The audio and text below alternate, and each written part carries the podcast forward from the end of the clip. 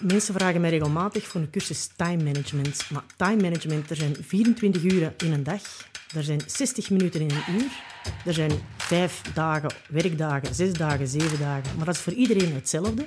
Dus het gaat niet over tijd, het gaat niet over, het gaat over prioriteit. Het gaat over wanneer sta ik aan en wanneer sta ik af om mijn doel te bereiken in een organisatie of als mens.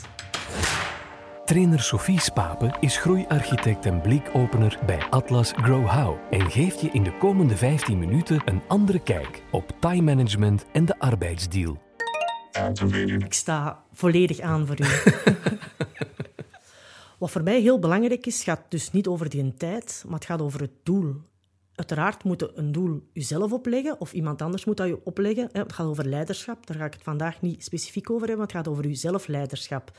Je eigen doelen, je eigen prioriteiten. En dat moet je vastleggen, je moet dat niet te ver vooruit, maar dat zijn milestones die je jezelf oplegt. Als je dat al niet kunt, dan heeft tijd totaal geen bijdrage tot het ding waar je wilt geraken. Je moet eerst weten waar wil ik geraken. Wat wil dat zeggen? Dat je eigenlijk ook verantwoordelijkheid gaat moeten nemen en misschien geven aan andere mensen. Want als je dat niet kunt, wederom, gaat je doel niet bereiken. Wat heel belangrijk is, wat middel heb ik dan? Wie ben ik? Wat zijn mijn talenten, mijn kwaliteiten? Of welke middelen heb ik rondom mij om dat doel te gaan bereiken? Als je dat goed in kaart hebt, wat je middelen zijn, welke verantwoordelijkheden dat je hebt, dan kun je je doel gaan bereiken. Hoeveel van die middelen heb je? Dat is voor iedereen anders. Iedereen heeft andere talenten, maar als je die middelen zelf niet bezit, is het heel belangrijk om te gaan, bij anderen te gaan bekijken wat hebben anderen dat ik niet heb, zodat we samen tot dat doel kunnen bereiken. Maar dat wordt heel snel in de... Uh, die verantwoordelijkheid wordt heel snel bij de leidinggevende gelegd of bij de collega gelegd. Ik ben van het principe dat prioriteitenmanagement en doelenmanagement bij jezelf begint. Dat je zelf moet leren kennen, je eigen kwaliteiten moet leren kennen, zodat je je kunt omringen met de juiste mensen om dat doel te gaan bereiken. Dat is voor mij heel belangrijk. Het zijn bovendien dingen die je ook in je privéleven kan toepassen. Om een anekdote te vertellen, ik heb uh, twee kinderen. De jongste is een rebel eerste klas, die uh, nu het zesde middelbaar beëindigd heeft. We hadden nooit gedacht dat hij dat zou kunnen doen op haar manier, maar die bewijst elke keer op het einde van de rit, ik wil dit gaan behalen, dat is hoe dat ik ga doen, dat zijn de doelen, dat is de tijd dat ik heb. En ze is dan in staat om keuzes te maken met de middelen die ze heeft. Uiteraard heeft ze het geluk dat ze getalenteerd is, waardoor ze veel sneller kan schakelen, maar die wel in staat is om zelf na te denken, dat zijn de middelen die ik heb, dat is het doel, dat is de tijd die ik daarvoor heb en het dan kan halen. Dus dat is schitterend. Uiteraard gaat dat eens een keer mislukken, dat is niet erg. Maar dan kunnen we weer optimaliseren. En dat is eigenlijk de vierde stap daarvan. Dus wat zijn de middelen? Was dan, welke, welke, welke mensen ga ik dat samen doen? Wat wil ik dan bereiken? Maar hoe ga ik dat dan optimaliseren als dat mislukt? Want het, dat is een vast gegeven. Het is niet omdat je een doel bereikt hebt dat je leven stopt. Hè? Verantwoordelijkheid. Verantwoordelijkheid dat is iets dat vind ik dat je jezelf moet aanleren. Verantwoordelijkheid, heel veel mensen wachten tot er verantwoordelijkheid gegeven wordt. Ik vind dat iedereen in staat moet zijn om zelf verantwoordelijkheid te nemen van iets. Je gaat niet ergens werken en ergens zitten. Je gaat een job uitoefenen. Je krijgt een taak, je krijgt een rol. En voor die rol neem je zelf verantwoordelijkheid. En ik vind dat er veel te veel gewacht wordt op iemand die je verantwoordelijkheid geeft. Dus iedereen is verantwoordelijk voor zijn eigen leven, zijn eigen groeipad en zijn eigen groeisucces. En ook dat het niet de bedoeling is dat je alleen maar aan het handje moet gehouden worden. Uiteraard. Het is veel leuker om zelf verantwoordelijkheid te nemen, successen te boeken, uiteraard samen met mensen, want het is niet zo erg als alleen op de toren te gaan staan. Het is veel leuker samen. Maar dat kun je alleen als je in staat bent om verantwoordelijkheid te nemen en te geven aan anderen om samen een succes te. En daar hoef je geen titel van leidinggevende voor te hebben in een organisatie. Nee, maar dat geldt eigenlijk voor iedereen. Uiteraard. Het gaat ook voor mensen binnen je gezin of binnen je, je vereniging waar je waar je, je hobby uitoefent. Ja, uiteraard uh, moet een organisatie of een gezin het wel toelaten dat mensen verantwoordelijkheid nemen en moet je in staat zijn om mensen te zien vallen en zelf te zien laten opstaan. En dat is voor sommige mensen heel moeilijk. Dat is iemand zien vallen, fouten laten maken, keuzes maken. Maar als je dat als organisatie of als gezin kunt, dan creëer de mensen die zichzelf optimaliseren naar de toekomst. Maar natuurlijk, niet iedereen is op eenzelfde manier geboren. Uh, ik bedoel daarmee, je hebt mensen die van nature uit initiatief nemen. Je hebt mensen die ja, een beetje afwachtend zijn. Mhm. Voor beide is iets te zeggen. Hoe bereik je eigenlijk voor jezelf dat je dan die verantwoordelijkheid gaat nemen? Ik vind het heel mooi dat je zegt, er hebt mensen die dat van nature uit verantwoordelijkheid gaan nemen. Je hebt mensen die een afwachtende houding hebben. Ik vind dat we elkaar daar moeten in kunnen ondersteunen. Dat mensen die iets afwachtender zijn, dat je als extravert, zullen we het dan maar noemen, dat je dat opmerkt en die mensen gaat ondersteunen in hun zelfleiderschap. En dat hoeft ook weer geen leidinggevende te zijn. En ook zij hebben doelen, ook zij hebben milestones. En het is niet omdat je geen tafelspringer bent, dat je geen zelfleiderschap kan nemen en verantwoordelijkheid. Je hoeft geen uh, extraverte spreker te zijn om verantwoordelijkheid te nemen. Maar je moet jezelf wel doelen opleggen. En dat staat los van initiatief nemen of niet. Dat kan, kun je perfect leren. De middelen om die doelen te bereiken. Uiteraard uw aangeboren talenten, die heb je, gelukkig. Heel veel van die talenten zijn voor heel veel mensen ook nog niet ontdekt. Ze weten dat misschien niet, omdat ze nog niet geoefend hebben of niet de kans hebben gekregen om ze te oefenen. Uh, je hebt ook je kwaliteiten. Dat is, dat, dat is nog iets um, dat je aangeleerd hebt door de jobs die je misschien al gedaan hebt. Maar kennis... Um, ik kom heel veel mensen tegen die zeggen: oh, Ik heb die een boek gelezen, ik heb die een boek gelezen, ik heb die een boek gelezen. Je kunt duizend boeken lezen over time, over leiderschap. Maar het is nog veel belangrijk om die boeken dan om te zetten in de praktijk. Het is niet omdat je een boek gelezen hebt dat je het weet. Het is pas als je het geprobeerd hebt, zelf leiderschap genomen hebt, iets gedaan hebt, gelukt of niet gelukt, daar laat ik er los van, dat je kunt optimaliseren en er beter in worden. Dus kennis kun je ongelooflijk vergaren, maar kennis wordt pas uh, sterker als je het omzet in de praktijk, als je het geprobeerd hebt. Dus dat is voor mij een heel belangrijke. Uiteraard, tijd is er. En dan, wat ik heel graag uh, naar boven haal, ook in mijn trainingen, is de Parkinsonwet. En dat is eigenlijk niet, uh, ik heb het niet over de, de trillende ziekte, maar ik heb het over de wet. En dat gaat erover dat alles wat je doet, dat je dat moet durven zetten in tijd. Zoals de meer tijd dat je aan iets geeft, zoals de meer tijd ga je daarvoor nemen. En wij zijn allemaal resultaatsgerichte mensen. Dus je zou het eigenlijk tegen jezelf moeten zeggen. Als ik naar mezelf kijk, ik doe mijn job doodgraag. Er is één ding dat ik haat, dat is mijn boekhouding. Dus ik plan mijn boekhouding effectief in tijd per week een half uur. En als ik dat op 20 minuten kan, dan ben ik enorm trots op mezelf. Als ik dat niet zou timen, niet zou zetten in tijd, dan zou dat iets zijn dat blijft hangen, dat laat ik liggen. Is dat dan time management? Nee, dat is prioriteitenmanagement en mijzelf tijd opleggen. En dat zegt de Parkinsonwet. Leg jezelf eens wat tijd op, tijdsdruk. Want we hebben allemaal druk nodig. En uiteraard, het laatste middel is geld. Uh, dat klinkt misschien voor sommige mensen vies, maar je hebt wel uh, geld, dat kan veel of weinig, nodig om bepaalde dingen te bereiken. Dat kan een training volgen zijn, dat kan een boek kopen zijn, eender wat. Maar geld is ook wel een middel dat organisaties nodig hebben om hun mensen te laten groeien. Organisatie en coördinatie. Wat merkte heel sterk organisatie? Heel veel mensen plannen hun week. En we hebben het ook, het wordt enorm veel in de pers momenteel, dat is de arbeidsstiel. Hè. We gaan willen van een vijf dagen week naar een vier dagen week gaan. Maar de mensen krijgen hun job nu al niet gedaan.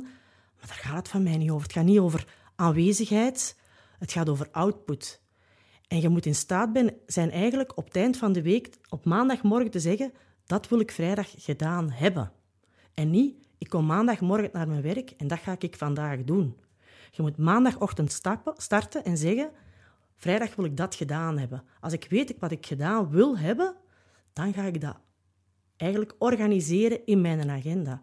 Zodat je op het eind van de week tevreden bent met wat je op de week gedaan hebt. Als je elke dag gewoon naar je werk komt en je ding komt doen, dan gaat op het eind van een dag niks gedaan hebben. Ja, en voor alle duidelijkheid, er is een verschil tussen uh, iemand die vier vijfde werkt en vier dagen werkweek. Uiteraard, ja. ja. Alleen krijg ik de indruk van mensen die voor vier vijfde kiezen, dat die alsnog dan van thuis uit in hun vrije tijd dan toch dat een vijfde waar ze niet voor gekozen hebben en niet voor betaald worden, toch nog bijbenen dan op zo'n manier. Ja. Resultaten en doelen. In mijn ideale wereld, hè, ik spreek voor mijzelf, zouden we niet mogen spreken over vier vijfde, vijf vijfde, uh, vijf dagen in vier dagen. Ik zou veel liever zien, zeker, uh, dat alles wordt bekeken in projecten. En als jij een ongelooflijk goede werknemer bent en ik kan je talenten perfect inzetten en jij krijgt je werk gedaan op twee dagen waar rendabel is voor de organisatie, waar wij tijd mee winnen, geld mee winnen in onze organisatie, dan betaal ik u per maand voor een project af te werken. In welke tijd dat je dat ook doet. Ik vind het ook belangrijk om te zien, hey, werkt iemand thuis, werkt hem niet thuis? Oh, dan moet eigenlijk van organisatie, dat gaat over vertrouwen. Werkt iemand thuis? Wat wel belangrijk is, je moet betrokkenheid blijven zorgen voor de mensen. Dus af en toe moeten ze aanwezig zijn om elkaar te zien en dingen samen te doen. Maar dat gaat niet over tijd, dat gaat niet over vier vijfde, vijf vijfde. Uh, ja, ik word daar eigenlijk ongelukkig van dat we vooral bezig zijn met in tijd te werken en niet meer hoe zijn we rendabel voor onze organisatie en hoe worden organisaties beter en hoe word ik zelf beter en effectiever en efficiënter. Want dat komt eigenlijk... Um, we zijn vooral op zoek om dingen heel efficiënt te laten werken, maar ik vind het nog veel beter om effectief te zijn. Wat levert het op? En als we dan effectief zijn, kun je in de toekomst efficiënter worden. Optimalisatie. Als je nu zegt, ik wil dat bereiken, en je bereikt dat in vijf dagen tijd, je doel, dan heb je gezorgd voor de effectiviteit van het doel te bereiken. Je hebt het effectief bereikt in vijf dagen. Als je dat regelmatig doet, dat proces, en je optimaliseert je proces, je wordt efficiënter, kan je hetzelfde bereiken in drie dagen. Wat wil eigenlijk zeggen dat je nog steeds effectief bent, maar nog veel efficiënter geworden.